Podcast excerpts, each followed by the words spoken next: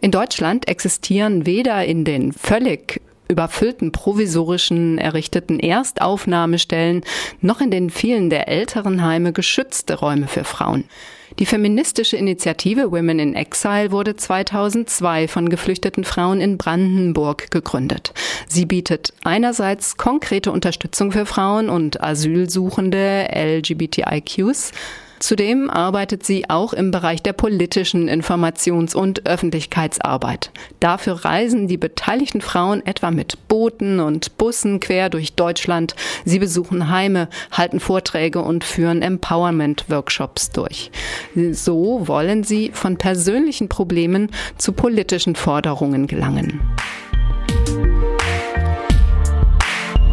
Nachzulesen auf der Homepage www.women-in-exile.net.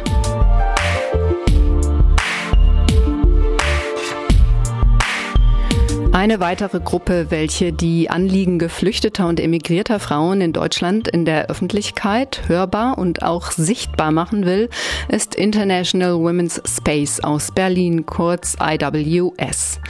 IWS ist im Zuge der Protestbewegung von Geflüchteten und der Besetzung der Gerhard-Hauptmann-Schule in Berlin entstanden. Das war 2012.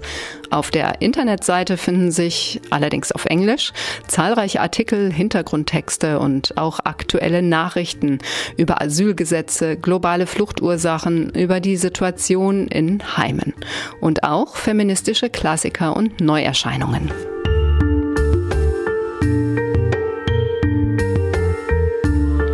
Zudem sind hier viele persönliche Geschichten von geflüchteten Frauen nachzulesen, denen das berühmte Zitat von Chimamanda Adichie über die Gefahr der Single Story vorangestellt ist.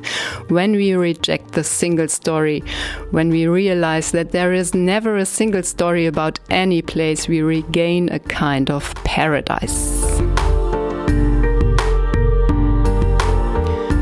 In eben diesem Sinne hat die Initiative vor kurzem ein Buch herausgegeben mit dem Titel In unseren eigenen Worten. Geflüchtete Frauen in Deutschland erzählen von ihren Erfahrungen. Mit dem Buch will die Gruppe die Stimme der Stimmlosen stärken.